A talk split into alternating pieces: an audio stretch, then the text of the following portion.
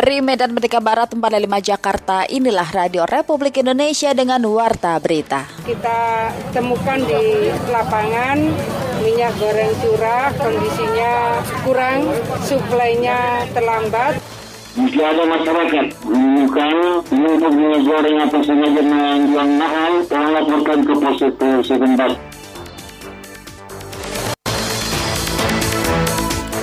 Sari Berita, Gubernur Jawa Timur Kofifa Indar Parawansa meninjau harga sembako di Pasar Larangan Sidoarjo. Gubernur Gorontalo Rusli Habibi meminta masyarakat melaporkan polisi ter terdekat apabila menemukan pedagang menjual minyak goreng curah di atas Rp14.000 per liternya. Prestasi yang diraih Taekwondo In Gorontalo di Vietnam menjadi modal untuk tampil di SEA Games ke-31. Inilah warta berita selengkapnya pendengar untuk edisi hari Minggu tanggal 3 April 2022. Saya Andela Kusuma.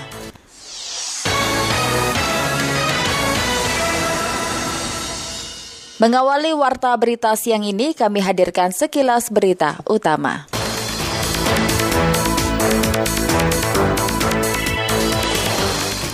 Humas Universitas Indonesia dan Ikatan Alumni Universitas Indonesia atau ILUNI UI berhasil meraih penghargaan di ajang Public Relation Indonesian Awards tahun 2022. Kepala Biro Hubungan Masyarakat dan Keterbukaan Informasi Publik atau Humas dan KIP Universitas Indonesia ada Dr. Anda Amilita Lucia MSI CPR.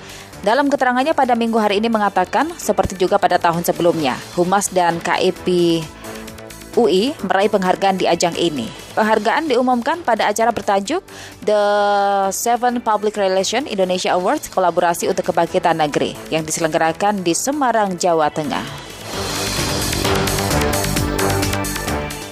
Direktorat Lalu Lintas Polda Metro Jaya pendengar kembali membuka layanan SIM keliling bagi masyarakat yang ingin mengurus perpanjangan masa berlaku surat izin mengemudi di Jakarta pada hari pertama Ramadan 1443 Hijriah di hari Minggu ini. Polda Metro Jaya melalui akun @tmc Polda Metro di Jakarta menjelaskan Layanan SIM keliling ini berlangsung mulai pukul 7 hingga 12 waktu Indonesia Barat, yakni di Jakarta Timur, di Jalan Raden Inten samping MC di Duren Sawit, serta di Jakarta Barat di Jalan Panjang depan Bank BJB Kebonjeruk.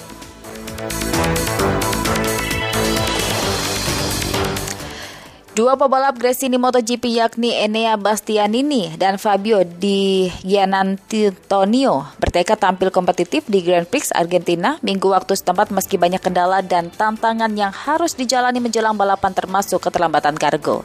Atas keterlambatan tersebut, motor Ducati Desmo CDC tunggangan mereka baru sampai Argentina Jumat malam dan langsung dirakit oleh tim Sabtu kemarin pagi pada jam 4 waktu setepat guna menjalani persiapan sesi latihan dan kualifikasi.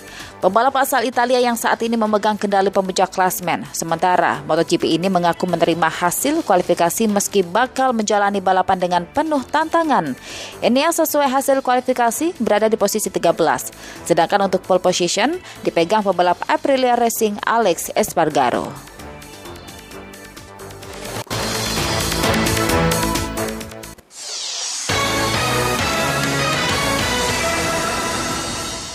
Pendengar guna memastikan ketersediaan dan harga bahan kebutuhan pokok pada awal bulan Ramadan, Gubernur Jawa Timur Kofifah Indar Parawansa turun meninjau ke lapangan yaitu ke Pasar Larangan Sidoarjo. Andik Hasanah melaporkan selengkapnya. Guna memastikan ketersediaan dan harga bahan kebutuhan pokok pada awal bulan Ramadan, Gubernur Jawa Timur Khofifah Indar Parawansa turun meninjau ke Pasar Larangan Kabupaten Sidoarjo. Gubernur Khofifah mengampiri satu persatu stand pedagang, mulai dari pedagang bumbu-bumbu dapur, sayur mayur, serta pedagang beras dan minyak. Kemudian mendatangi pedagang daging ayam dan daging sapi. Dari hasil tinjauannya berkeliling antar stand pedagang, Gubernur Khofifah mendapati masih adanya kenaikan harga minyak goreng untuk kemasan premium, sedangkan minyak goreng curah mengalami kekurangan. Kita temukan di lapangan minyak goreng curah kondisinya kurang, suplainya terlambat, sementara minyak goreng dengan kemasan premium relatif harganya cukup mahal. Tadi saya tanya ada yang mereka belinya saja sudah 25.000 per liter. Sedangkan untuk daging sapi, suplai dan harganya stabil, yakni berada di kisaran 100.000 hingga 120.000 rupiah per kilogram dengan jenis daging sapi kualitas biasa hingga kualitas premium. Daging ayam sendiri terpantau dijual seharga Rp38.000 per kilogram, padahal biasanya hanya seharga Rp32.000 per kilogram. Menurut Nurul, salah satu pedagang ayam potong, harga mengalami kenaikan hampir setiap hari. Per hari naik berapa berarti? 1.500, biasanya 32. Untuk bumbu dapur sendiri seperti bawang putih, bawang merah maupun cabai tidak mengalami kenaikan. Hanya cabai besar mengalami sedikit kenaikan. Tutur Wahid salah satu pedagang bumbu dapur. Yang naik itu cabai, cabai besar, cabai kecil turun. Lombok besar itu biasanya sekarang itu 58. Sedangkan komoditas lain seperti telur ayam dijual di bawah HET, yakni Rp23.000 per kilogram. Untuk beras, gula, serta aneka bumbu-bumbu dapur di pasar larangan ini cenderung stabil dan stok aman. Ani Hasana melaporkan. Dari Jawa Timur kita beralih ke Gorontalo. Pendengar Gubernur Gorontalo Rusli Habibi meminta masyarakat melaporkan ke polsek terdekat apabila menemukan pedagang yang menjual minyak goreng curah di atas Rp14.000 per liternya. Budi Akantu melaporkan selengkapnya. Sebanyak 59.705 liter minyak goreng curah telah didistribusikan pemerintah Provinsi Gorontalo. Minyak goreng curah ini dijual dengan harga distributor Rp13.000 kepada para pengecer dan pedagang toko dan warung. Selanjutnya, pengecer akan menjual ke masyarakat dengan harga Rp14.000 per liter. Gubernur Rusli Habibi ditemani Wali Kota Gorontalo, Kapolda Gorontalo dan Danrem 133 Nani Wartabone mengingatkan kepada para pengecer, pedagang toko dan warung untuk tidak menjual minyak goreng curah ke masyarakat melebihi harga Rp14.000. Masyarakat pun diminta segera melapor jika ada toko atau warung yang menjual minyak goreng dengan harga mahal. Saya dan juga Kapolres negaranya, jika ada masyarakat menemukan minyak goreng atau sengaja menjual mahal, tolong laporkan ke pos itu setempat ya. Di sini minyak goreng ditumpuk Laporan yang benar, difoto, dilaporkan ke polsek terdekat. Gubernur juga minta masyarakat tidak usah memborong dan khawatir dengan kelangkaan minyak goreng karena pemerintah akan terus memastikan ketersediaan stoknya. Minyak goreng curah ini dipasok oleh PT Astra Ago Lestari yang berlokasi di Mamuju, Sulawesi Barat. Minyak goreng curah di Kendal, Jawa Tengah juga masih langka dan harganya di atas harga eceran tertinggi atau HET. Laporan Faiz Rosi selengkapnya untuk Anda minyak curah, minyak goreng curah. Oh, nganu langka, masih langka ya. Minyak goreng curah ternyata masih langka di pasar tradisional di Kendal. Harganya pun di atas harga eceran tertinggi atau HET seperti yang telah ditetapkan oleh pemerintah. Penjual sembako di Pasar Weleri Kendal, Harjo kemarin mengaku masih sulit mendapatkan minyak goreng curah. Padahal permintaan minyak goreng curah cukup banyak karena harganya relatif lebih murah dibanding dengan minyak goreng kemasan.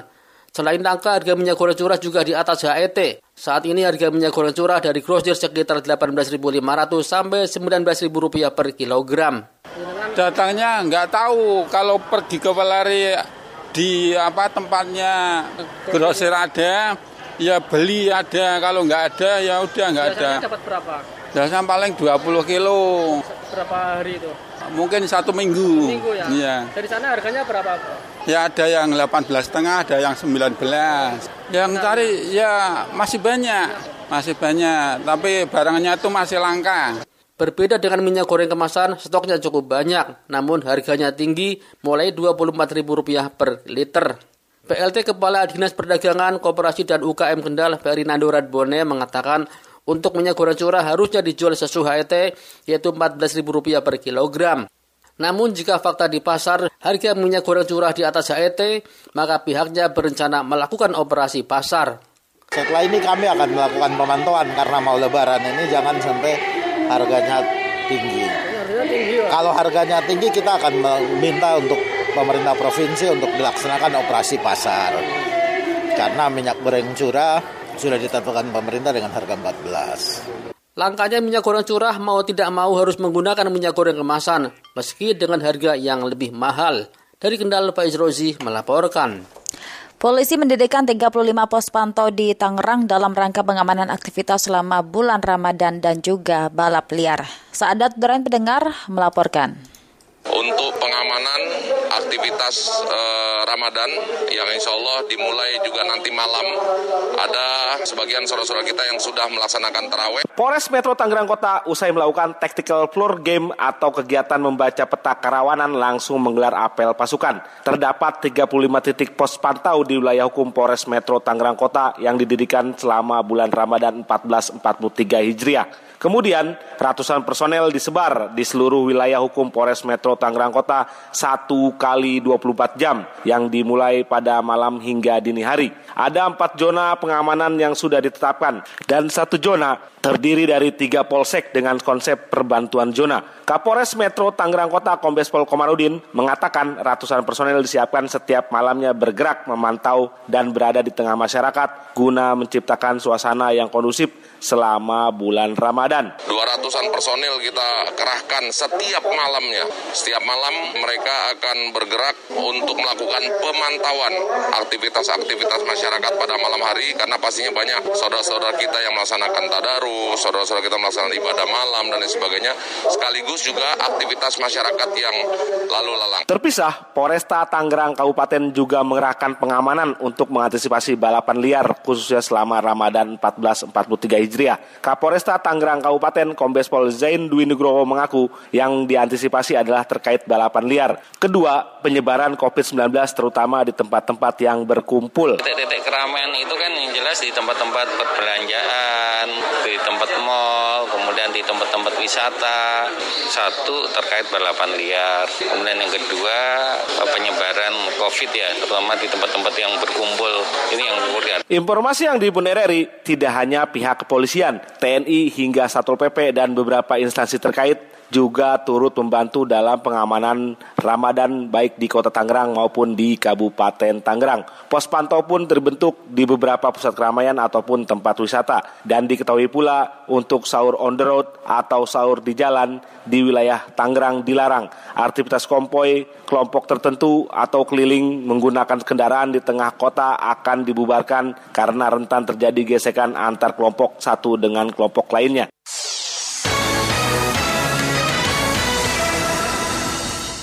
Puluhan warga tidak berKTP Kalimantan Tengah mengantri untuk mengikuti vaksinasi dosis ketiga atau booster di Polres Kota Waringin Barat dan RT 01 Kelurahan Menteng, Kecamatan Jekan Raya Kota Palangkaraya Kalteng, sebagai juga syarat untuk mudik Idul Fitri nantinya. Informasi selengkapnya pendengar bersama dengan Aja Jaya Bijaksana. Lebih cepat ya lebih baik.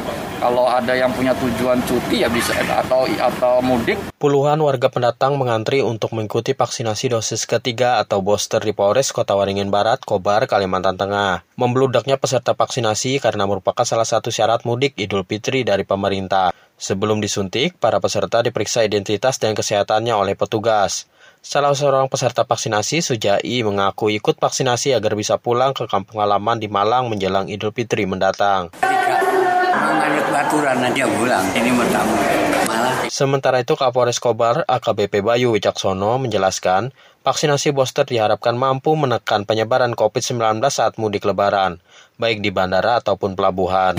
Kami juga sudah sosialisasikan kepada seluruh masyarakat bahwasannya ada kebijakan atau peraturan pemerintah yang nantinya mengatur masyarakat untuk melaksanakan kegiatan di bulan Ramadan sampai dengan nanti mudik lebaran ini kita akan terus pacu ya agar masyarakat semuanya sudah memiliki ketahanan atau herd immunity terutama untuk booster vaksinasi yang ketiga. Tidak boleh kendor, tidak boleh kendor. Terus kita pacu dan dibantu dengan elemen masyarakat yang lain termasuk media nanti bisa menyampaikan ke masyarakat. Sedangkan di Palangkaraya, bekerja sama dan pihak Polresta Palangkaraya dan Puskesmas Menteng, pihak RT 01 RW 13 Jalan Yogyakarta, Kelurahan Menteng, Kecamatan Jekan Raya, melakukan vaksinasi massal booster kepada warganya yang ingin mudik lebaran tahun ini. Menurut Ketua RT setempat, Arniansyah, Selain membantu percepatan vaksinasi dosis ketiga, pihaknya juga ingin membantu masyarakat memperoleh vaksinasi booster sebagai salah satu syarat untuk mudik lebaran. Warga saya terlindungi dari COVID-19 dan mereka bisa mudik uh, Lebaran ini karena program pemerintah boleh mudik Lebaran yang penting sudah melakukan vaksin booster atau vaksin ketiga. Yang pasti orang berKTP di sini Pak ya, yang ini di, dilayani Pak ya. Tidak, uh, kita boleh juga yang dari lain, cuman prioritas utama kita adalah warga di sini. Tetapi warga di luar juga yang di wilayah hukum Polresta Palangkaraya boleh. Bahkan di luar wilayah hukum Polresta Palangkaraya pun masih dilayani. Seperti diketahui, kebijakan mudik dari pemerintah saat Hari Raya Idul Fitri 2022 diperbolehkan dengan ketentuan syarat perjalanan, yakni sudah dua kali vaksin primer dan satu kali vaksin booster. Aga Jaya Bijaksana melaporkan.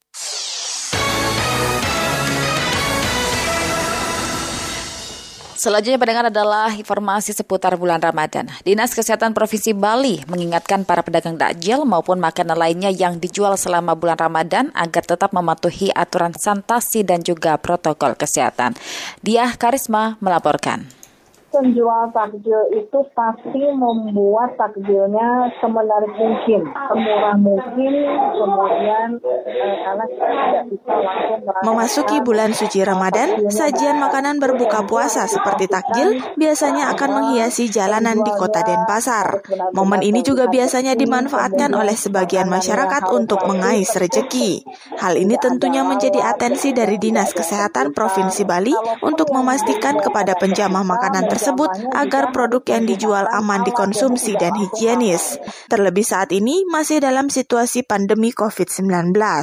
Kepala Bidang Kesehatan Masyarakat Dinas Kesehatan Provinsi Bali, Dr. Ana Agung Sagung Mas Dwi Payani, kepada RRI di Denpasar kemarin mengungkapkan, pihaknya bersama Puskesmas telah melakukan edukasi terkait higienitas dan sanitasi kepada pedagang maupun pengusaha makanan secara periodik, tidak hanya saat bulan Ramadan. Dalam giat tersebut ditekankan bagaimana proses pembuatan, pengemasan, penyimpanan hingga penjualan harus benar-benar dipastikan kebersihannya sehingga tidak merugikan masyarakat atau konsumen.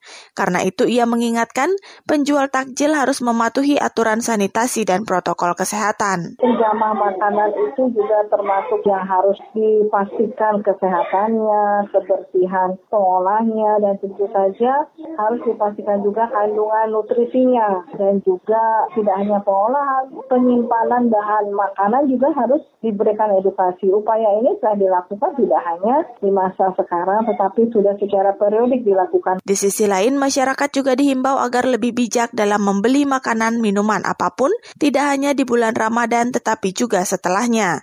Hal-hal yang perlu dipastikan yaitu penjual dan pembeli harus tetap menggunakan masker dan menjaga kebersihan saat mengambil atau mengolah makanan agar menggunakan alat atau atau minimal sarung tangan plastik, sehingga makanan bisa terhindar dari kontaminasi kuman penyakit. Reporter RRI Denpasar, Dia Karisma melaporkan.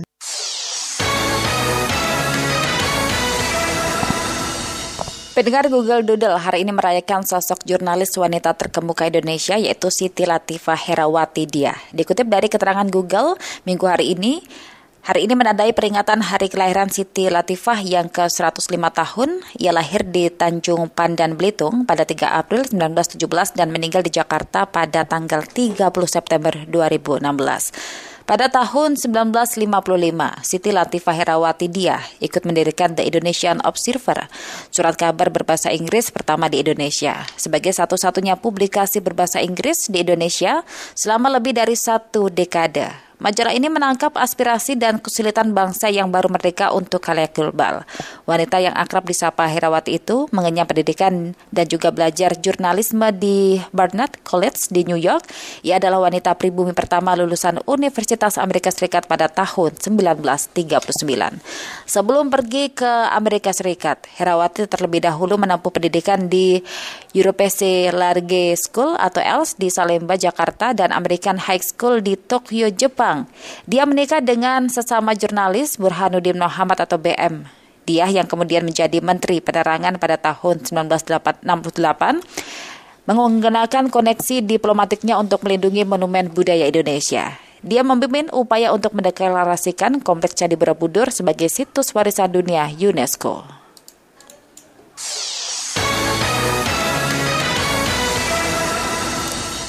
Masih kami hadirkan informasi dari luar negeri. Bank Sentral Cina pada Sabtu kemarin mengumumkan bahwa program uji coba yuan digital akan diperluas ke lebih banyak kota di dalam negeri, menyusul pengoperasiannya yang sukses selama beberapa tahun terakhir. Mata uang digital atau ECNY akan dapat diakses di kota Tianjin dan Chongqing, Guangzhou di Provinsi Guangdong, Cina Selatan, Fuzhou dan juga Xiamen di Provinsi Fujian, Cina Timur, serta enam kota di Provinsi Zhejiang, Cina Timur, yang menjadi tuan rumah Asian Games 2022, ungkap People's Bank of China atau PBOC dalam sebuah pernyataan. Negara tersebut telah menguji coba penggunaan yuan digital di lebih dari 10 lokasi mulai dari Shenzhen hingga Shanghai dan kawasan baru Xianghan. Baru-baru ini Beijing dan Zhang Jiaokou disertakan ke dalam program itu setelah serangkaian tes dalam Olimpiade dan Paralimpiade pada musim dingin 2022. Sejumlah mode pengaplikasian mulai terbentuk dalam grosil dan retail catering, pariwisata, serta pembayaran biaya administrasi yang mencakup skenario online dan juga offline serta dapat direplikasi dan dipromosikan. Menurut pertemuan PBOC pada Kamis lalu, transaksi yuan digital di Cina mencapai hampir 87,57 miliar yuan atau satu yuan ini setara dengan 2.263 rupiah pada akhir 2021.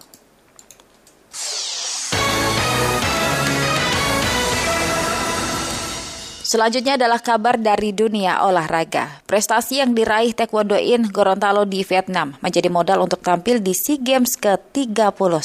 Bobby Iriawan melaporkan.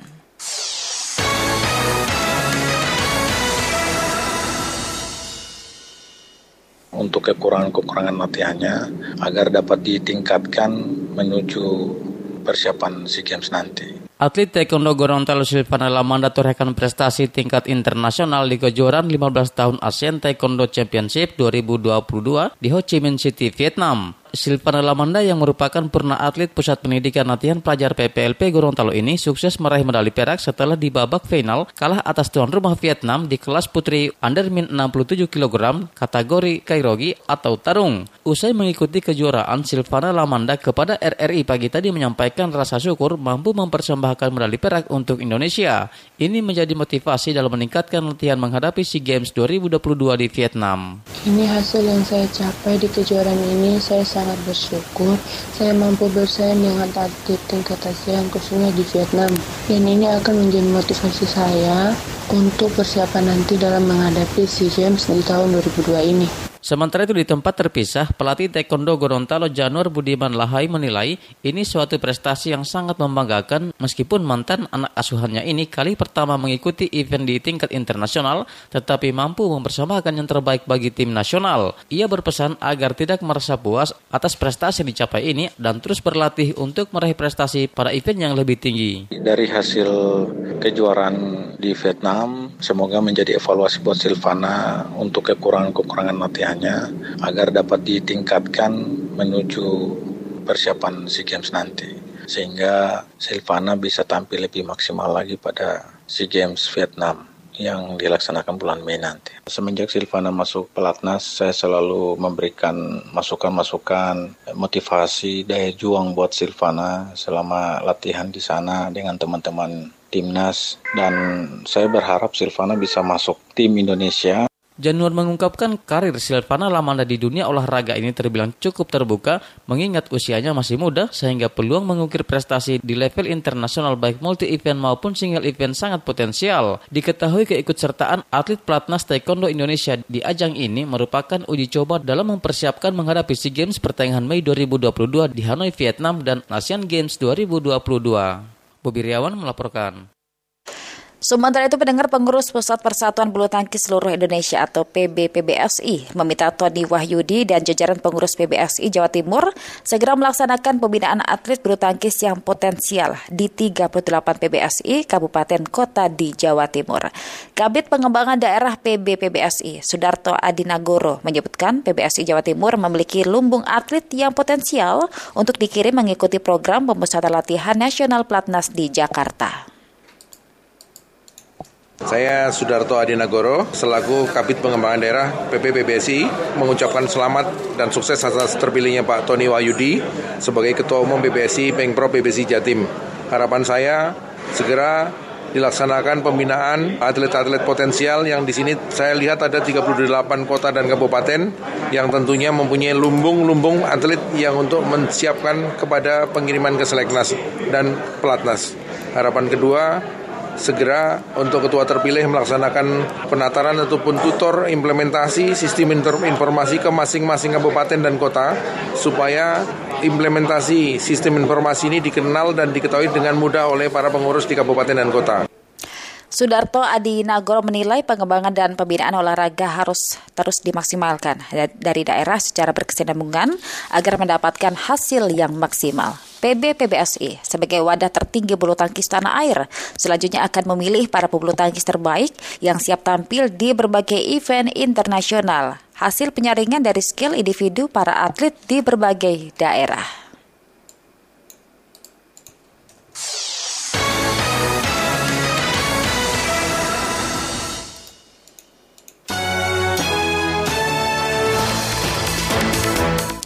Demikian warta berita siang hari ini pendengar untuk Anda pastikan tetap bersama kami untuk mendapatkan informasi aktual lainnya dalam program Indonesia Menyapa Siang. Anda juga bisa mendapatkan informasi dalam portal semi kami yaitu di rri.co.id dan Anda juga bisa follow media sosial terverifikasi kami, Instagram dan Twitter yaitu di @rri Programa 3. Mewakili tim yang bertugas saya Anila Kusuma, selamat siang.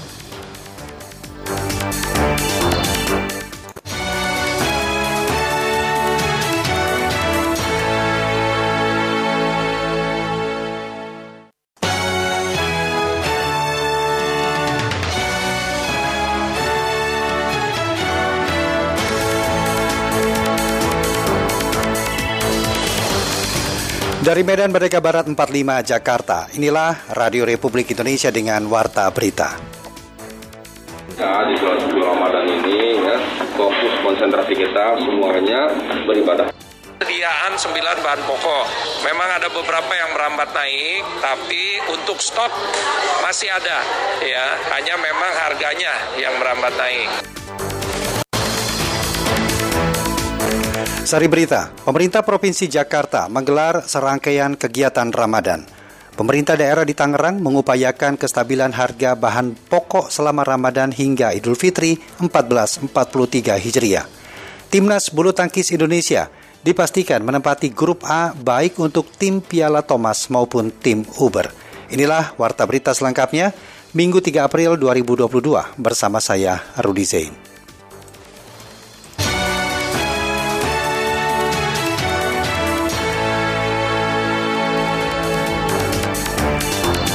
Dan pendengar mengawali warta berita malam ini kami hadirkan sekilas berita. Menteri Perhubungan Budi Karya Sumadi didampingi Wali Kota Bogor Bima Arya meninjau progres pembangunan jalur ganda kereta api rute Bogor Sukabumi pada minggu ini. Menteri Perhubungan menyampaikan tantangan dalam membangun jalur kereta api di daerah yang memiliki level ketinggian berbeda-beda. Budi menjelaskan tujuan pembangunan jalur ganda tersebut adalah agar kapasitas kereta dapat bertambah sekaligus waktu tempuh perjalanan juga akan semakin singkat.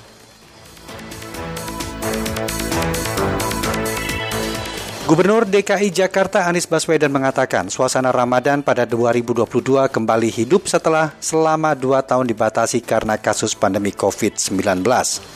Hal itu dikatakan Anies melalui akun Instagram pribadinya at Anies Baswedan di Jakarta minggu ini. Ia pun bersyukur Ramadan tahun ini jamaah telah kembali memenuhi masjid, musola, langgar, tajuk atau surau, bahkan aula-aula sehingga suasana Ramadan di malam hari kembali terasa hidup. Timnas bulu tangkis Indonesia dipastikan menempati grup A, baik untuk tim Piala Thomas maupun tim Uber berdasarkan undian yang telah dilakukan di Bangkok, Thailand. Menurut Kabit Binpres PP PBSI Rioni Mainaki, kedua tim diprediksi akan menjalani laga sulit karena tim Thomas berbagi grup dengan Korea, tuan rumah Thailand dan Singapura. Sedangkan tim Uber berada dalam undian yang sama seperti edisi 2020 bersama dengan Jepang, Prancis, dan Jerman.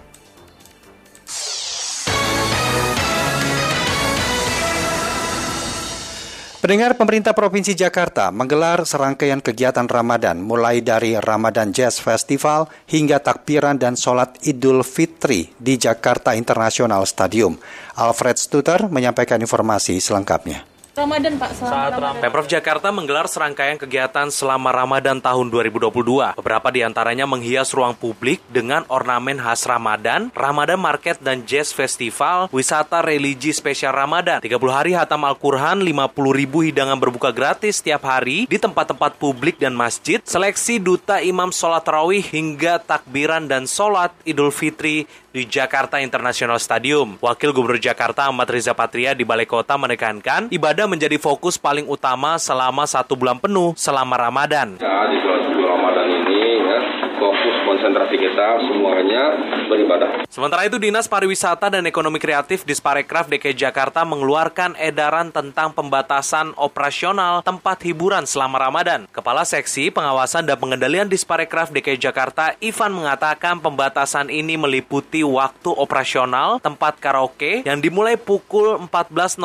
hingga 21.00 waktu Indonesia Barat, kemudian melarang bar dan pub menjual minuman beralkohol kecuali tempat tersebut menyatu dengan hotel minimal bintang 4. Yang usaha yang mau dibatasi adalah tani, adalah karaoke, jangan tutup karaoke keluarga, terus restoran yang basisnya pukul 18.00 buka gitu loh. Sebagai informasi, Ramadan Market dan Jazz Festival akan berlangsung di lapangan Banteng pada 11 hingga 24 April 2022. Kemudian 50 ribu hidangan berbuka gratis setiap hari di tempat-tempat publik dan masjid yang dimulai 2 April hingga 1 Mei 2022. Serta seleksi duta imam sholat rawih pada 2 April hingga 1 Mei 2022. Dari Jakarta, Alfred Stuter Pro 3 RRI. Pemerintah daerah di Tangerang mengupayakan kestabilan harga bahan pokok selama Ramadan hingga Idul Fitri 1443 Hijriah.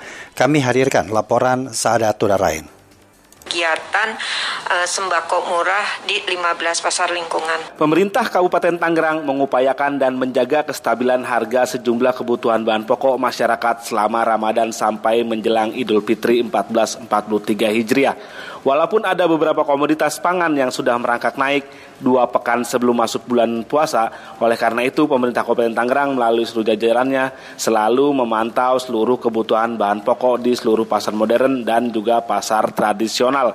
Tujuannya agar semua lebih siap dalam mengantisipasi dari kekhawatiran terjadinya kenaikan harga yang memicu keresahan di masyarakat. Terlebih lagi telah terjadi kenaikan bahan bakar minyak jenis pertama serta adanya kelangkaan untuk jenis solar. Bupati Tangerang Ahmed Jaki Iskandar mengatakan saat ini pihaknya menjamin ketersediaan kebutuhan bahan pokok di daerahnya itu masih aman untuk memenuhi selama Ramadan ini. Namun harus terus dipantau agar tidak terjadi lonjakan yang terlalu signifikan. Sediaan 9 bahan pokok. Memang ada beberapa yang merambat naik, tapi untuk stok masih ada, ya. Hanya memang harganya yang merambat naik.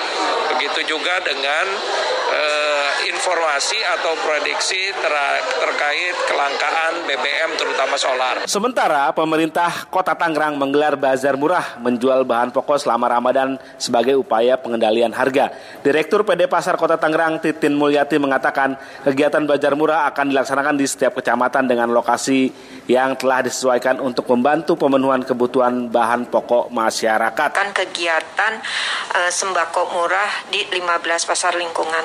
Hal ini kita uh, gunakan untuk mendekatkan masyarakat kepada uh, uh, keinginan mereka untuk membeli barang-barang yang murah. Diketahui ada beberapa komoditas pangan yang menjadi perhatian pemerintah kabupaten maupun kota Tangerang saat ini. Hal itu seperti beras, daging sapi, daging ayam, telur ayam, minyak goreng, cabai, dan bawang merah serta bawang putih. Pasalnya bahan pangan itu sudah melonjak signifikan jauh sebelum memasuki bulan Ramadan. Demikian, Sahadat Udarain, Pro 3 RRI.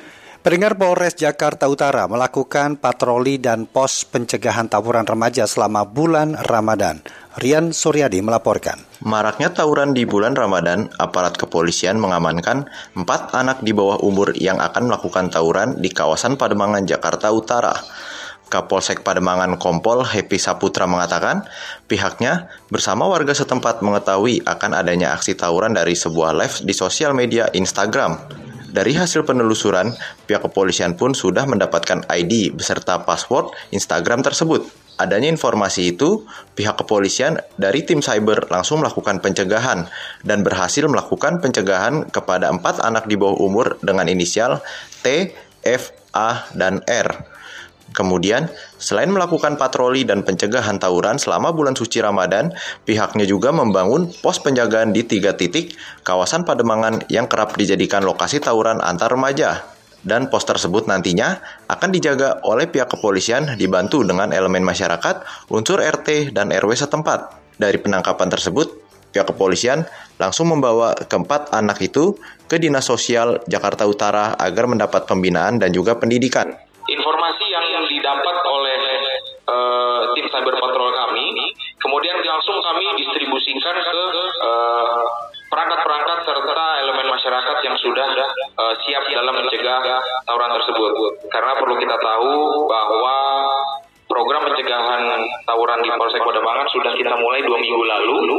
Sementara itu, petugas Dinas Sosial Jakarta Utara Sandi Bunadi menjelaskan, untuk terkait masalah kenakalan remaja, nanti pihaknya akan melakukan asesmen ulang untuk mengarah ke panti-panti sosial yang berhubungan langsung dengan kenakalan remaja.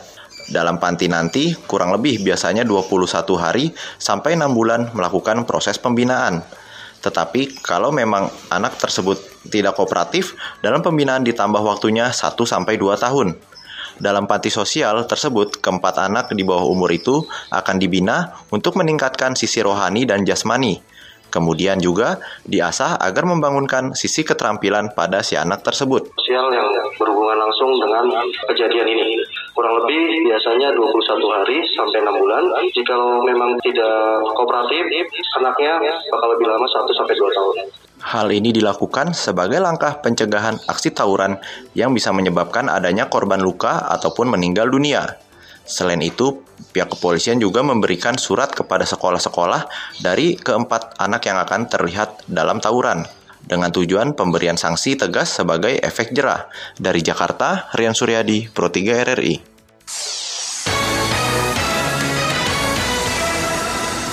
Memasuki bulan suci Ramadan, berbagai kerawanan muncul di saat menjelang momentum buka dan sahur saat puasa.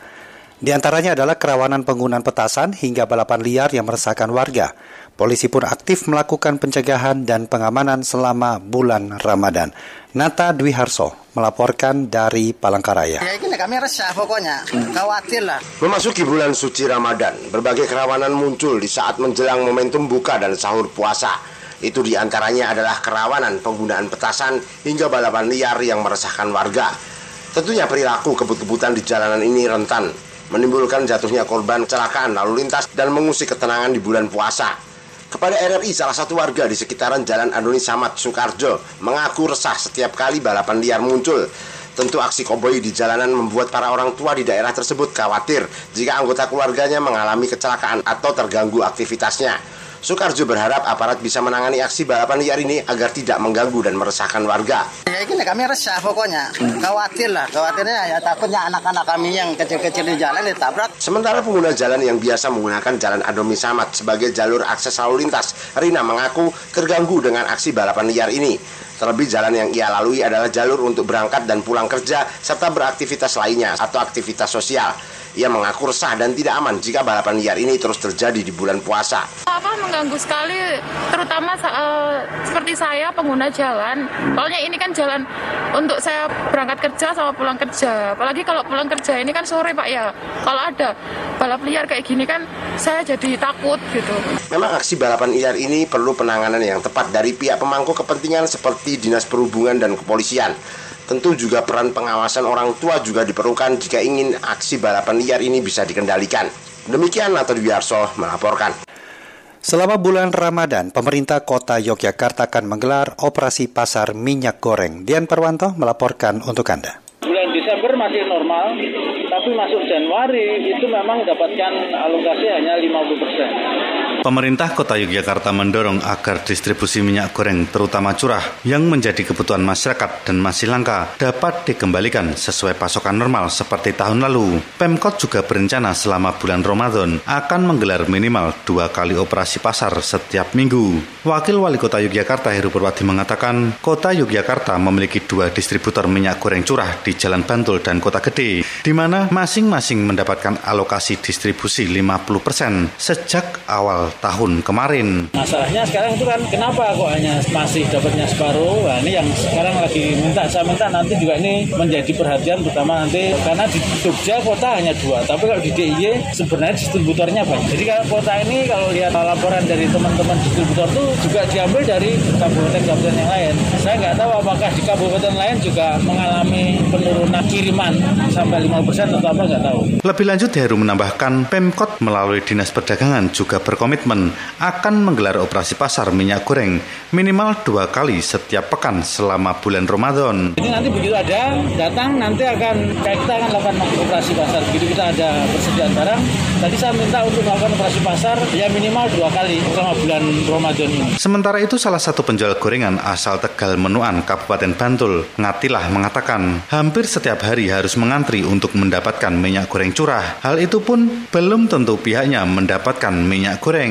Ini kok katanya habis, saya nah ini nunggu ini kok belum dapat informasi ada atau enggaknya itu belum tahu. Kemarin saya dapat 2 liter. Kalau ternyata belum dapat terus gimana Bu untuk produksi? Ya itu paling satu hari libur. Kadang-kadang enggak. Nah kalau ada minyaknya cukup, ya nanti gorengannya cuma sedikit, tapi nggak bisa goreng keripik. Sementara itu alokasi distribusi minyak goreng curah juga diatur 10% untuk kepentingan masyarakat, 30% pengecer, dan 60% untuk UMKM. Dengan harga eceran tertinggi berada di kisaran Rp14.000 per kilogram dan nantinya pedagang dapat menjual sesuai arahan pemerintah di kisaran Rp15.500 ke konsumen maupun warga. Dian Parwanto, RRI, melaporkan. Anda masih mendengarkan Warta Berita Radio Republik Indonesia. Perkembangan kasus COVID-19 di Provinsi Bali makin terkendali. Ini dibuktikan dengan terus menurunnya kasus aktif yang disertai dengan percepatan vaksinasi. Dia Karisma menyampaikan informasi selengkapnya. Kasus kita melandai. Kita jangan abai, apalagi lalai. Tetap uh, taat. Perkembangan kasus sembuh dari COVID-19 di Pulau Dewata dalam 24 jam terakhir cukup menggembirakan. Berdasarkan data yang dirilis Satgas Penanganan COVID-19 Provinsi Bali, kasus sembuh hingga 2 April 2022 mencapai 151.255 dengan penambahan sebanyak 105 orang. Sementara kasus aktif cenderung menurun, saat ini masih tersisa 549 orang yang menjalani perawatan, baik di rumah sakit rujukan maupun isolasi mandiri. Sekretaris Satgas Penanganan COVID-19 Provinsi Bali Imade Rentin mengatakan, meski saat ini kasus COVID-19 semakin terkendali, namun masyarakat diharapkan tetap waspada karena kemungkinan penularan masih bisa terjadi. Mohon dengan sangat, sangat hormat kepada semua pihak, kita semua termasuk kami di Satgas lebih meningkatkan kewaspadaan karena kemungkinan penyebaran itu masih saja terjadi. Oleh karena itu kesiapsiagaan waspadaan kita perlu kita tingkatkan. Mengacu pada rilis Satgas Penanganan COVID-19 Provinsi Bali per 2 April 2022, kasus terkonfirmasi COVID-19 mencapai 156.350 dengan penambahan sebanyak 58 orang. Jika dirinci, kasus terbanyak ada di Kota Denpasar sebanyak 25 orang, disusul Kabupaten Badung 20 orang, Jembrana dan Klungkung masing-masing 3 orang, Gianyar dan Bangli masing-masing 2 orang, Kabupaten Tabanan, Karangasem, dan Buleleng terjadi penambahan masing-masing satu orang. Di sisi lain juga ada penambahan pasien meninggal dunia akibat COVID-19 sebanyak satu orang, sehingga kumulatifnya menjadi 4.546 orang. Menyikapi hal ini, Maderentin menghimbau masyarakat untuk tetap mengedepankan protokol kesehatan dalam berkegiatan. Protokol kesehatan untuk tetap kita laksanakan di mana pun dan berkegiatan apa pun. Nah itu kita sudah bisa dikatakan di Bali ini menuju dan memasuki tatanan kehidupan Bali era baru. Masyarakat tetap diharapkan produktif, tetapi aman terhadap paparan COVID-19. Di samping penerapan protokol kesehatan, guna mendorong pengendalian COVID-19, pemerintah saat ini tengah gencar melaksanakan vaksinasi terutama dosis ketiga atau booster. Hingga 2 April 2022, cakupan vaksinasi booster di Provinsi Bali sudah mencapai 52,82 persen atau sebanyak 1.588.698 orang. Reporter RRI Denpasar, Dia Karisma melaporkan.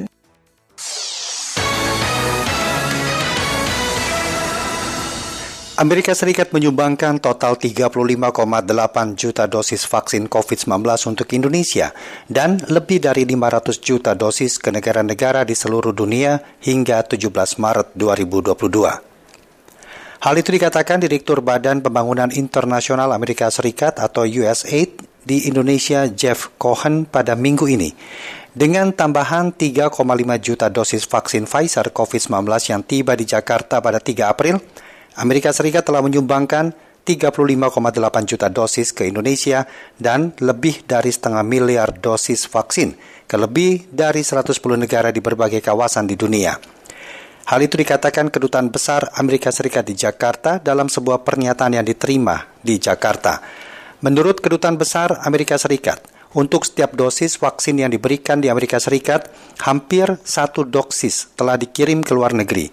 Langkah itu dilakukan dalam waktu 9 bulan untuk mewujudkan janji Presiden Amerika Serikat Joe Biden untuk menyumbangkan lebih dari 1,2 miliar dosis vaksin COVID-19 yang aman dan efektif ke seluruh dunia.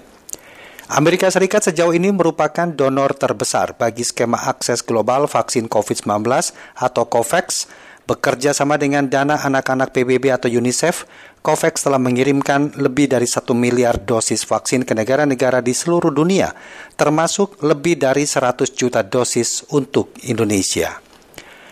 Masih dari berita banjarnegara, pemerintah Sri Lanka pada hari Minggu memblokir akses ke media sosial setelah menetapkan status darurat untuk mengatasi kerusuhan massal akibat krisis ekonomi di negara tersebut. Pada Sabtu, jam malam diperlakukan secara nasional karena protes-protes terhadap cara pemerintah menangani krisis ekonomi telah berubah menjadi kekerasan. Jam malam itu akan berlangsung hingga Senin pukul 6 waktu setempat atau 7.30 waktu Indonesia Barat. Tentara Sri Lanka terlihat membawa senapan serbu dan polisi menjaga pos-pos pemeriksaan di Kolombo.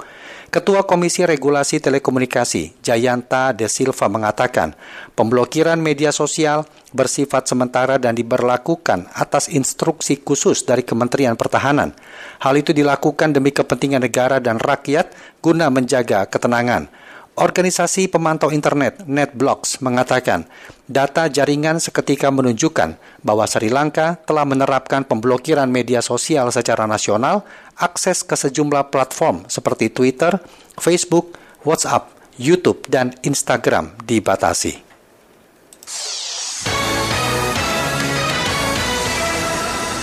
Beralih ke informasi olahraga, kabar dari dunia olahraga. Pejudo Bali Nikadek Ani Pandini hingga kini terus memaksimalkan persiapannya menuju SEA Games ke-31. Dari Bali, reporter Putu Nirawati melaporkan. Tajemin teknik-teknik baru sama uh, biasa pelajari musuhnya itu lewat video-video gitu. Perhelatan SEA Games Vietnam tinggal sebulan lagi. Para atlet pun semakin memaksimalkan latihan di pelatnas masing-masing termasuk dari cabang olahraga judo. Pejudo kebanggaan Bali Nikade Ani Pandini saat dihubungi RRI dari pelatnas Ciloto Jawa Barat menuturkan dengan sisa waktu yang ada menuju perhelatan bergengsi level Asia Tenggara Mei mendatang, dirinya lebih banyak mempertajam teknik-teknik baru. Diakuinya memang ada kesulitan dalam membaca peta kekuatan lawan dikarenakan tidak ada tryout yang dilaksanakan untuk para atlet pelatnas Indonesia maupun calon lawan dari luar negeri. Kita juga belum tahu ya, mereka juga nggak ada tryout. Jadi kalau biasanya ada tryout kita tahu gitu ke tempat ini, gitu, ke Korea, ke Jepang atau gimana gitu. Kita bisa lihat dari sosial media ya. Kalau mereka atau nggak teman-teman kita yang dari sana itu ngepost seperti oh ini orang-orang yang turun ini Pejudo yang langganan menyumbang medali emas SEA Games tersebut menambahkan selain mengikuti instruksi pelatih di Pelatnas, dirinya juga belajar dari YouTube untuk mengetahui perkembangan terkini judo di kawasan Asia Tenggara. Sementara itu Ketua Satu Pengprov Persatuan Judo Seluruh Indonesia PJSI Bali dengan Sudiarto mengatakan peluang pejudo Bali menyabet emas di ajang SEA Games kali ini terbuka lebar. Hanya saja dirinya sedikit khawatir karena banyak atlet judo yang harus bertanding di luar nomor spesialisasinya. Uh, kita membawa modal juara PON itu pertama. Yang kedua beberapa adalah atlet peraih medali emas SEA Games yang terdahulu. Mm -hmm. Nah, itu itu patokan tetapi ada uh, tetapinya karena kelas yang dipertandingkan bukan spesialisasinya mereka. Hmm. Gandeng kelas 100 sekarang turun di 90. Nah, terus karena kelas 100 nggak dipertandingkan. Nah, untuk diketahui sebagai ajang pemanasan menuju event SEA Games, pejudo pelatnas juga diturunkan di ajang kejurnas Kasad Cup akhir Maret lalu bersaing dengan ratusan pejudo lainnya di tanah air. Pada ajang tersebut, pejudo Bali Kadeani Pandini yang merupakan prajurit Koad di Jasdam 9 Udayana mampu meraih prestasi membanggakan menyabet medali emas di nomor spesialisasinya di 57 kg putri. Reporter RRI dan Pasar Putu Nirawati melaporkan.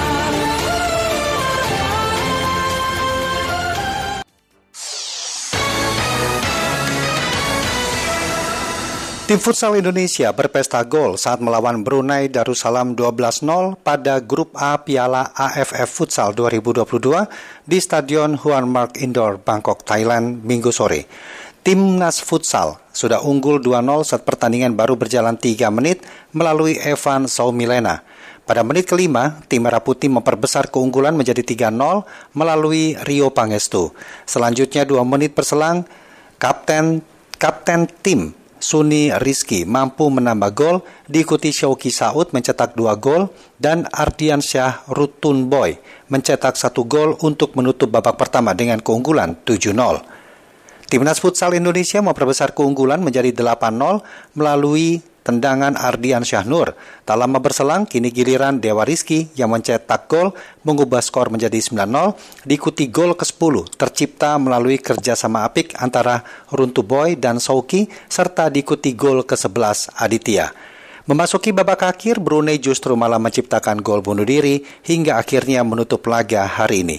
Timnas Futsal Indonesia yang tergabung di Grup A Piala AFF Futsal 2022 bersama dengan Brunei, Malaysia, Kamboja dan tuan rumah Thailand akan dijadwalkan kembali tampil melawan Malaysia pada Senin esok.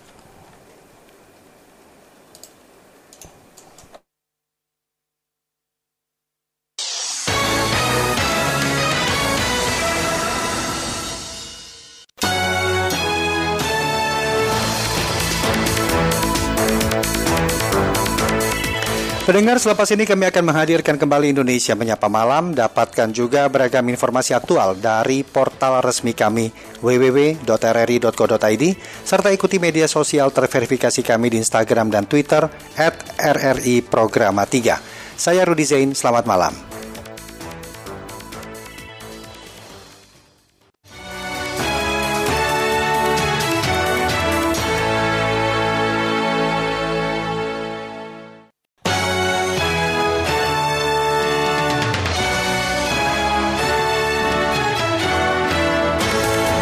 Dari Medan Merdeka Barat 45 Jakarta, inilah Radio Republik Indonesia dengan Warta Berita.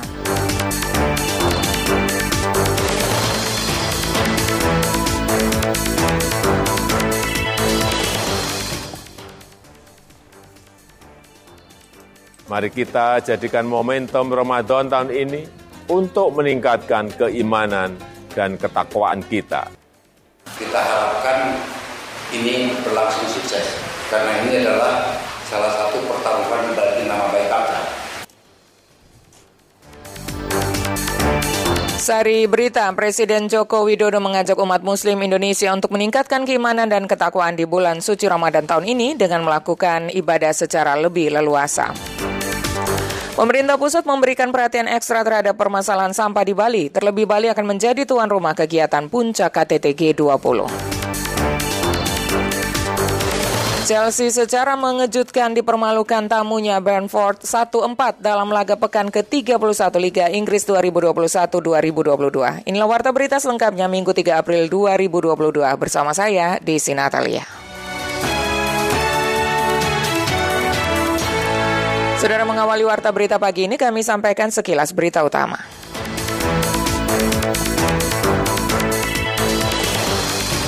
Pusat Seismologi, Teknologi, Teknik, Geofisika, Potensial, dan Tanda Waktu Badan Meteorologi, Klimatologi, dan Geofisika BMKG menyatakan hilal terlihat pada 2 April 2022 yang tersebar di 10 lokasi seluruh Indonesia. Sekretaris Jenderal PBB Antonio Guterres menyampaikan salam kepada jutaan umat muslim di seluruh dunia yang akan memasuki bulan suci Ramadan dan menyerukan upaya bersama untuk mendukung perdamaian dunia.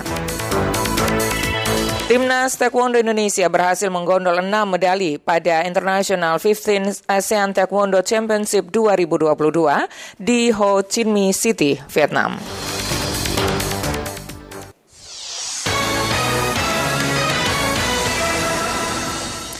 Presiden Joko Widodo mengajak umat muslim Indonesia untuk meningkatkan keimanan dan ketakwaan di bulan suci Ramadan tahun ini dengan melakukan ibadah secara lebih leluasa. Kepala negara juga menyampaikan bagi masyarakat yang ingin mudik sudah diperbolehkan dengan syarat sudah melengkapi dosis vaksinasi dan tetap menerapkan protokol kesehatan. Laporan disampaikan Pradip Tarahadi. Bulan Ramadan 1443 Hijriah tahun 2022 Masehi disambut dengan sukacita masyarakat mulai melaksanakan ibadah sholat tarawih berjamaah di masjid-masjid dengan antusias dan tak lupa melantunkan sholawat dalam rangka menyambut datangnya bulan puasa. Menyambut bulan penuh berkah ini, Presiden Joko Widodo mengajak umat Muslim Indonesia untuk meningkatkan keimanan dan ketakwaan di bulan suci Ramadan tahun ini dengan melakukan ibadah secara lebih leluasa. Mari kita jadikan momentum Ramadan tahun ini untuk meningkatkan keimanan dan ketakwaan kita. Selamat menjalankan ibadah di bulan Ramadan. Semoga Allah SWT senantiasa melindungi bangsa Indonesia. Kepala negara juga menyampaikan, bagi masyarakat yang ingin mudik sudah diperbolehkan dengan syarat sudah melengkapi dosis vaksinasi dan tetap menerapkan protokol kesehatan ketat. Saudara-saudara sekalian yang ingin mudik, juga diperbolehkan, sehingga bisa berkumpul kembali bersama orang tua, sanak saudara, dan keluarga tercinta di kampung halaman.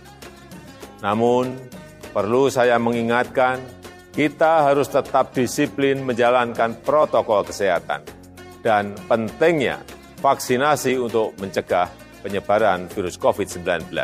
Sementara itu, sebelumnya Wakil Presiden Ma'ruf Amin mengimbau kepada umat muslim Indonesia untuk tidak menjadikan bulan Ramadan sebagai bulan yang lebih konsumtif dari bulan-bulan biasa. Wapres mengajak umat muslim untuk lebih memperbanyak amal sedekah.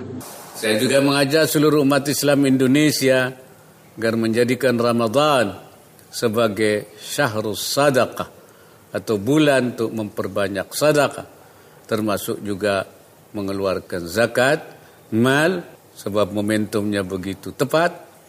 Dan jangan menjadikan bulan Ramadan sebagai bulan yang lebih konsumtif, tapi bulan keprihatinan.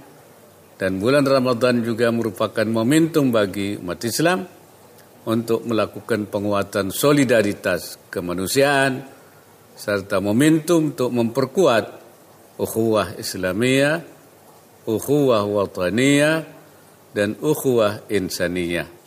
Selama satu bulan penuh yang dimulai pada minggu ini, umat muslim mulai menjalankan ibadah puasa. Meski kondisi pandemi COVID-19 di Indonesia kini mulai melandai dan terkendali, himbauan untuk tidak lengah protokol kesehatan masih terus digaungkan, bersamaan dengan dorongan untuk melengkapi dosis vaksinasi COVID-19 demi mencegah lonjakan kasus yang biasa terjadi di hari libur panjang, hari besar keagamaan. Dari Jakarta, Pradipta Rahadi, Pro 3 RRI.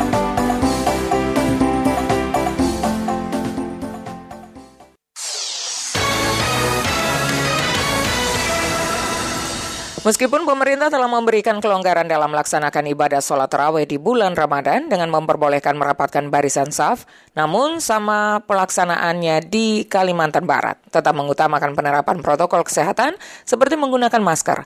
Laporan reporter RRI Pontianak, Syahrul Sani. Untuk kesempurnaan sholat, sebetulnya rapat dan lurus. Nah, mari saat ini kita menjalankan ibadah dengan baik. Pelaksanaan sholat taraweh serta ibadah lainnya di masing-masing masjid tahun ini tidak lagi diberlakukan pembatasan syaf atau pengaturan jaga jarak antar sesama jemaah. Seiring pemerintah telah memberikan kelonggaran setiap pelaksanaan ibadah baik sholat taraweh maupun lainnya di bulan Ramadan tidak lagi berjarak. Meski mempersilahkan kepada para jemaah untuk melaksanakan sholat taraweh tanpa berjarak, namun menurut Gubernur Kalimantan Barat Sutarmiji, aturan protokol kesehatan terutama penggunaan penggunaan masker harus tetap dilakukan.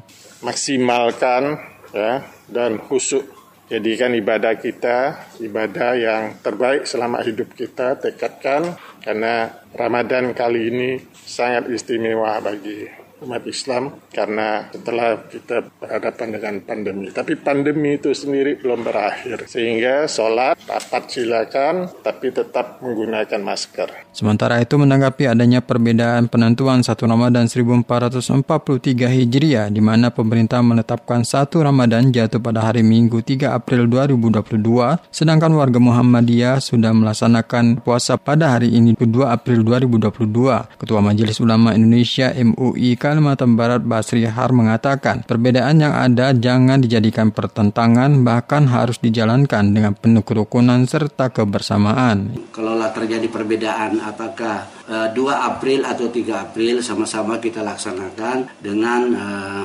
tetap uh, menjaga kerukunan dan uh, kebersamaan kita.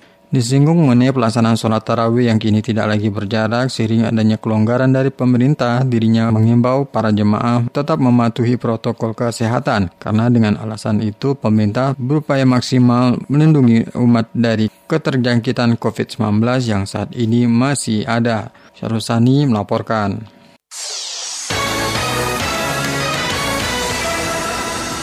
Pemerintah Provinsi DKI Jakarta membatasi tempat hiburan selama bulan Ramadan, seperti yang dilaporkan reporter Alfred Stuter yang usaha yang mau dibatasi. Dinas Pariwisata dan Ekonomi Kreatif Disparekraf DKI Jakarta mengeluarkan edaran tentang pembatasan operasional tempat hiburan selama bulan Ramadan. Kepala Seksi Pengawasan dan Pengendalian Disparekraf DKI Jakarta, Ivan, mengatakan pembatasan itu meliputi waktu operasional tempat karaoke yang dimulai pukul 14.00 hingga 21.00 waktu Indonesia Barat, kemudian melarang bar dan pub menjual minuman beralkohol kecuali tempat tersebut menyatu dengan hotel, minimal bintang 4. Adalah karaoke yang harus tutup karaoke keluarga, terus restoran yang basisnya pukul 18.00 buka gitu loh, buka. Sementara itu, Wakil Gubernur Jakarta Ahmad Riza Patria memastikan pembatasan tersebut telah dilakukan dari tahun ke tahun, sehingga ia mengajak seluruh pemilik tempat usaha hiburan berkomitmen menghormati masyarakat umat Islam yang tengah menjalani ibadah puasa. Ya, pengaturan hiburan kan sudah diatur seperti biasanya,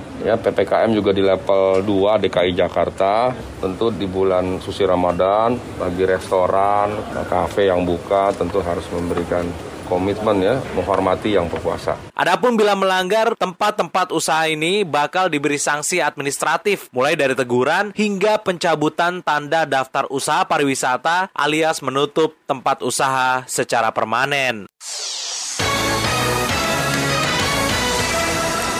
Menu berbuka puasa bubur pedas untuk jamaah Masjid Raya Al-Masyun dan umat muslim kota Medan kembali ditiadakan pihak BKM di bulan Ramadan ini.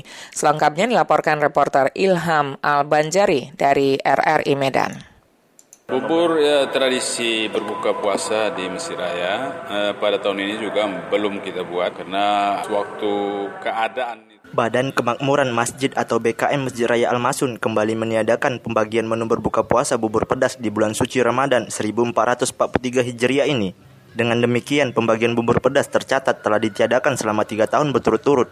Pengurus BKM Masjid Raya Al-Masun, Ustadz Ahmdan, saat ditemui RRI Medan Sabtu 2 April 2022 menjelaskan, pembagian bubur pedas kembali ditiadakan setelah dipicu rentan waktu yang sangat singkat untuk mempersiapkan pelaksanaan pembagian bubur pedas. Dia juga menyampaikan permohonan maaf kepada jamaah setelah bubur pedas kembali tiadakan di bulan puasa kali ini. Bubur ya tradisi berbuka puasa di Mesir Raya eh, pada tahun ini juga belum kita buat karena waktu keadaan itu jadi sehingga akhirnya tidak kita buat juga pada tahun ini. Insyaallah tahun depan kalau keadaan ini sudah membaik. Ah, kalau dia mau buat itu kan jauh-jauh hari proposal yang kita eh, kita ajukan kepada donatur-donatur kita. Tapi karena uh, memang pada dasarnya kita tidak membuat karena awal-awal sebulan dua bulan sebelum Ramadan itu kan itu sudah dipikirkan nah, jadi rupanya di dekat-dekat Ramadan itu nampaknya sudah keadaan itu lebih membaik kan jadi sudah terlambat untuk kita membuat itu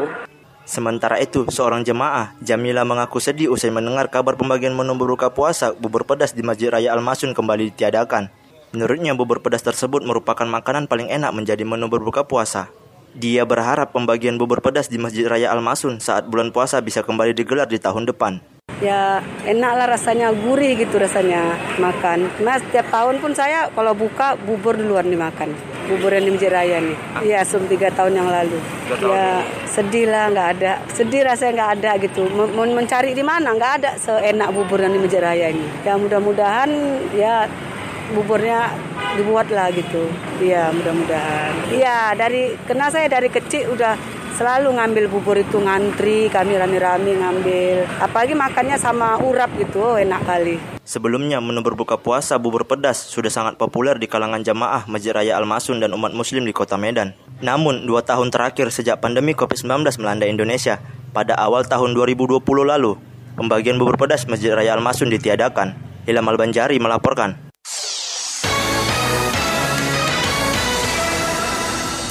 Giat Semarak Kampung Ramadan Surakarta tahun 2022 di launching Wali Kota Surakarta Gibran Raka Buming Raka pada kemarin. Kepada wartawan usai launching di halaman Balai Kota Surakarta, Wali Kota Surakarta Gibran Raka Buming Raka mengatakan Giat Semarak Kampung Ramadan akan diwarnai kegiatan religi mulai dari tadarus, penampilan hadrah, dan sholat tarawih berjamaah. Laporan Arga Dirgantara kita sambut baiklah apalagi angka covid-nya sudah menurun. Giat Semarak Kampung Ramadan Surakarta tahun 2022 di launching Wali Kota Surakarta Gibran Raka Buming Raka. Kegiatan dalam rangka memeriahkan bulan Ramadan itu digelar di lingkungan Balai Kota Surakarta. Launching ditandai dengan prosesi menyalakan lampu ting bernuansa islami di halaman Balai Kota Surakarta oleh Wali Kota Surakarta Gibran Raka Buming Raka. Kepada wartawan usai launching, Wali Kota Surakarta Gibran Raka Buming Raka menyampaikan Giat Semarak Kampung Ramadan akan dimeriahkan dengan berbagai kegiatan islami mulai dari tadarus Al-Quran, tarawih bersamaah, dan hiburan kesenian hadrah jelang berbuka puasa. Dikatakan Gibran, masyarakat diperbolehkan ngabuburit sembari menikmati suasana islami dalam giat semarak Ramadan di halaman Balai Kota Surakarta. Menurut Wali Kota, Semarak Ramadan ini sebagai bentuk menyambut bulan suci Ramadan pasca pandemi COVID-19. Banyaknya kelonggaran di bulan Ramadan tahun ini mulai dari diperbolehkan mudik, taraweh berjamaah hingga sholat id berjamaah di lapangan perlu disambut dengan sukacita. Di samping itu, lanjut Gibran, hal ini juga sebagai momen untuk meningkatkan kembali perekonomian masyarakat pasca pandemi. Pemkot Surakarta juga sudah mulai merencanakan program Ramadan untuk mengangkat ekonomi masyarakat. Silakan mau ngabuburit, tadarusan, ikut tarweh, batalkan puasa di sini tapi ada takjil. Ada maksudnya beli. Sementara itu Ketua Panitia Semarak Kampung Ramadan Sunarto Istianto mengatakan penyelenggaraan giat Semarak Kampung Ramadan ini akan berlangsung selama satu bulan lebih. Diharapkan dengan giat ini bisa memicu semangat masyarakat di bulan Ramadan untuk bangkit dari keterpurukan. Di sisi lain juga menyulut kebangkitan perekonomian di kota Surakarta. Ketika membaca situasi Semarak Ramadan akan memberikan kesan tersendiri sehingga nanti tempat-tempat wisata akan ramai kemudian pasar-pasar UKM tempat penjualan oleh-oleh akan sentak bergerak sehingga meningkatkan perekonomian kita. Insya Allah. Rencananya sekarang sampai nanti habis lebaran, sawalan. Adapun launching Semarak Kampung Ramadan juga diwarnai penampilan atraksi dari para prajurit Keraton Kasunanan Surakarta. RRI Surakarta, Arga Dirgantara melaporkan. Terima kasih Anda masih mendengarkan Warta Berita Produksi Radio Republik Indonesia. Menjelang Ramadan, stok pangan dan kebutuhan bahan pokok menjelang Ramadan, Hari Raya Paskah hingga Hari Raya Idul Fitri di Kabupaten Ngada terpantau aman dan mencukupi. Laporan disampaikan Suimam.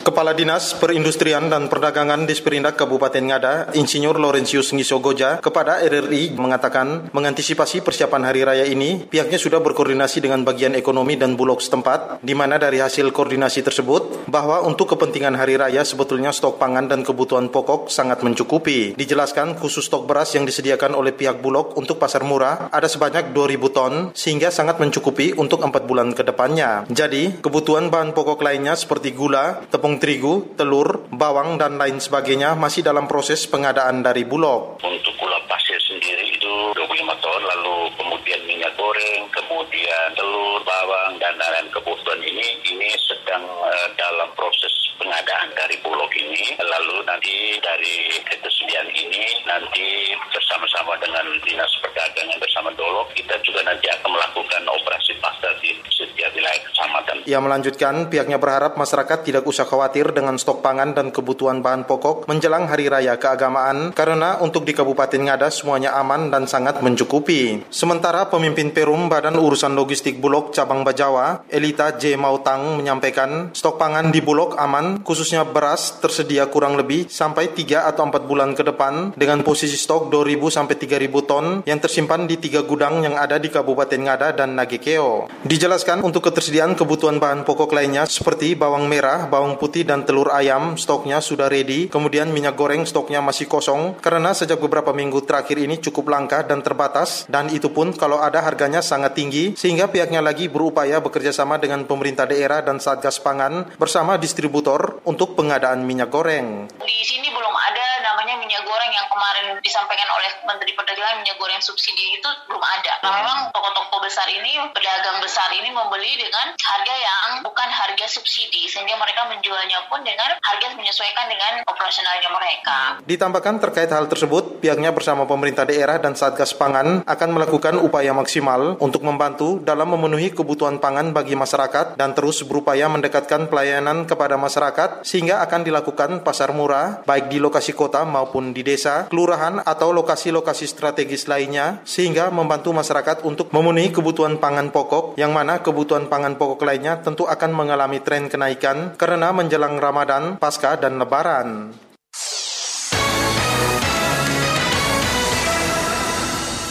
Salat tarawih di Tangerang menggunakan sistem zonasi untuk operasional rumah makan dan restoran buka seperti biasa. Laporan Sadatun Derain. Tahun 2022 ada berbagai macam tadi e, pembicaraan dan pembahasan terkait persiapan-persiapan Ramadan ini. Bagaimana teknis dalam menjalankan ibadah salat tarawih pada Ramadan 1443 Hijriah di Kabupaten Tangerang tidak seragam karena menggunakan sistem zonasi. Untuk wilayah di Kabupaten Tangerang yang sudah zona hijau atau tingkat penyebaran COVID-19-nya rendah sudah diperbolehkan salat tarawih dengan sap rapat dan berhimpitan. Akan tetapi untuk wilayah yang penyebaran virus corona masih tinggi seperti Kecamatan Kelapa II, salat tarawih masih harus berjarak dan dilarang sap rapat. Walaupun saat ini kabupaten dalam menerapkan pemberlakuan pembatasan kegiatan masyarakat atau PPKM level 2 dengan status zona kuning, Bupati Tangerang Ahmed Ijaki Iskandar menyatakan untuk pelaksanaan salat tarawih diperbolehkan dan silakan menjalankan, tetapi harus dilihat zonasi wilayah. Seperti di wilayah Kelapa II yang jumlah kasusnya tinggi dan ada juga beberapa wilayah yang pelaksanaannya masih dilakukan dengan jarak. Dijalankan, kita lihat zonasinya. Seperti Kelapa II masih di atas 100 orang yang yang masih positif. Jadi di beberapa wilayah di Kelapa II itu mungkin masih harus dengan saf yang berjarak. Sementara di Kota Tangerang, jam operasional rumah makan dan usaha kuliner selama Ramadan tidak dibatasi alias dibebaskan dengan syarat wajib menutup tirai atau gorden tempat usaha mereka mulai pagi hari hingga pukul 17.00 waktu Indonesia Barat selama bulan Ramadan. Wali Kota Tangerang Arif Erwismansyah menyatakan selama bulan suci Ramadan rumah makan dan sejenisnya di pagi hari sampai pukul 17.00 waktu Indonesia Barat gorden dan tirainya ditutup dalam rangka menghormati yang berpuasa. Namun jam operasionalnya bebas. Kalau jamnya kita bebasin mereka, tapi dalam bulan suci Ramadan kita minta mereka dari pagi sampai jam 5 apa ya kalau nggak salah ya. Itu koordinatnya di uh, ya dalam rangka menghormati lah. Apabila ada yang melanggar, Satpol PP Kota Tangerang akan memberikan sanksi kepada rumah makan atau sejenisnya mulai dari teguran hingga dengan sanksi administrasi. Kemudian juga warga diimbau untuk melaksanakan sahur selama bulan Ramadan di rumah atau di kediaman masing-masing. Karena sahur di jalan alias sahur on the road di Kota Tangerang itu dilarang.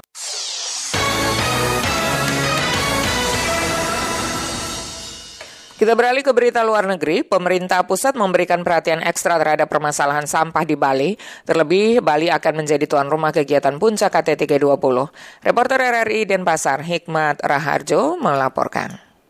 Kementerian Dalam Negeri Republik Indonesia bersama IWAS atau Indonesia International Waste Expo dan Herbal Medis Persada Indonesia Hempi menggelar event Gila Sampah.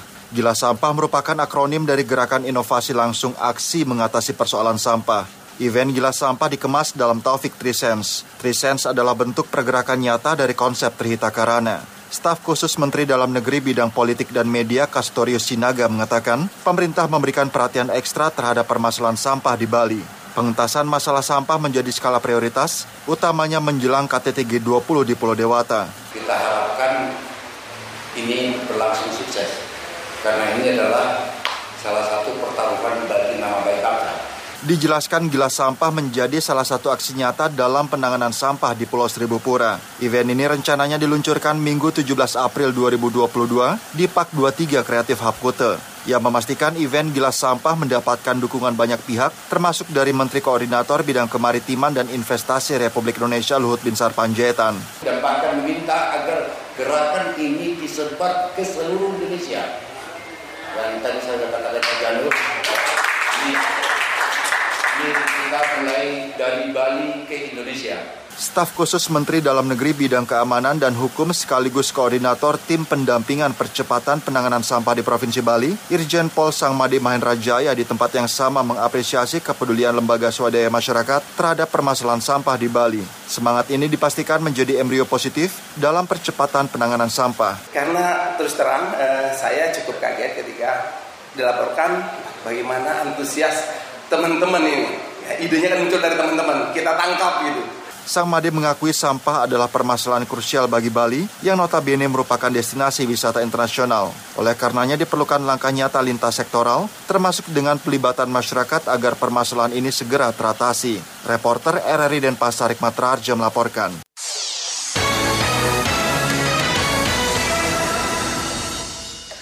Wakil Menteri Lingkungan Hidup dan Kehutanan LHK Alu Dohong mengatakan pihaknya akan mengambil langkah hukum berupa pengajuan tuntutan perdata di pengadilan negeri dalam penyelesaian kasus Montara.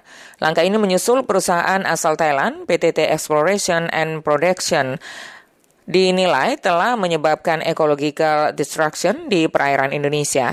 Gugatan dilayangkan atas tumpahan minyak dari ledakan anjungan minyak di lepas pantai Montara milik PT TEP pada tahun 2009 silam. Hingga saat ini tumpahan minyak tersebut telah mengakibatkan dampak serius terhadap lingkungan, kesehatan dan mata pencarian masyarakat di wilayah pesisir dan Laut Timur Barat NTT.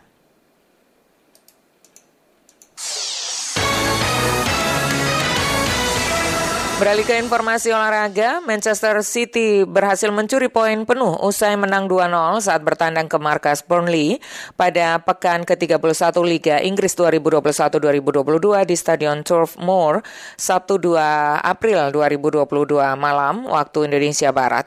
Hasil positif itu membawa mereka kembali ke puncak dan menggusur Liverpool. Sementara itu Chelsea secara mengejutkan dipermalukan tamunya Brentford 1-4 pada laga pekan ke-31 Liga Inggris 2021-2022 di Stadion Stamford Bridge Sabtu malam waktu Indonesia Barat. Chelsea sejatinya mampu lebih unggul dahulu berkat gol spektakuler Antonio Rudiger, namun Vitali Janelt dan Christian Eriksen sukses membalikan kedudukan menjadi 2-1 sebelum Janelt dan pemain pengganti Yohane Wiza menambah keunggulan the best menjadi 1-4.